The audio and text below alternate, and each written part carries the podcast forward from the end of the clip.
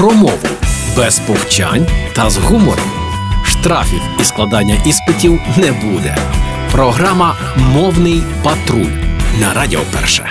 Вітаю на Радіо Перше. Мене звати Лілія Криницька і вже час мовного патруля. Щоденно ми докладаємо зусиль для збереження і популяризації української мови. Але так пощастило не всім мовам. Чи чули ви колись про мову блекфутів? Гадаю, що ні. Аж до історичної промови акторки Лілі Гладстон, першої представниці корінного народу США, що отримала золотий глобус за найкращу жіночу роль у кіно драматичного жанру. Статуетка дісталася їй за роль Моллі Бурггард у фільмі Вбивці квіткової повні Мартіна Скорсезе. На церемонії акторка оголосила головну частину своєї промови мовою блекфутів. Буквально з англійської перекладається як мова чорноногих. Ймовірно, походить від почорнілих підошов шкіряного взуття, яке носили люди, і зробила цю перемогу історичною.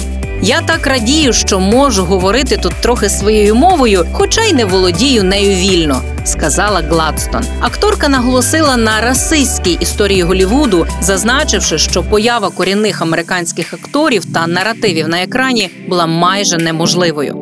Гладстон згадала, що в цьому бізнесі корінні актори говорили свої репліки англійською, а згодом звукорежисер відтворював доріжки задом наперед. Така техніка створювала тарабарщину, яку видавали за автентичну мову. Це історична перемога. Вона належить не лише мені. Моя мама, хоч і не є блекфуткою, невтомно працювала над тим, щоб ця мова з'явилася в наших класах. Тож я виросла з учителькою, яка розмовляє блекфутською мовою, сказала Лілі.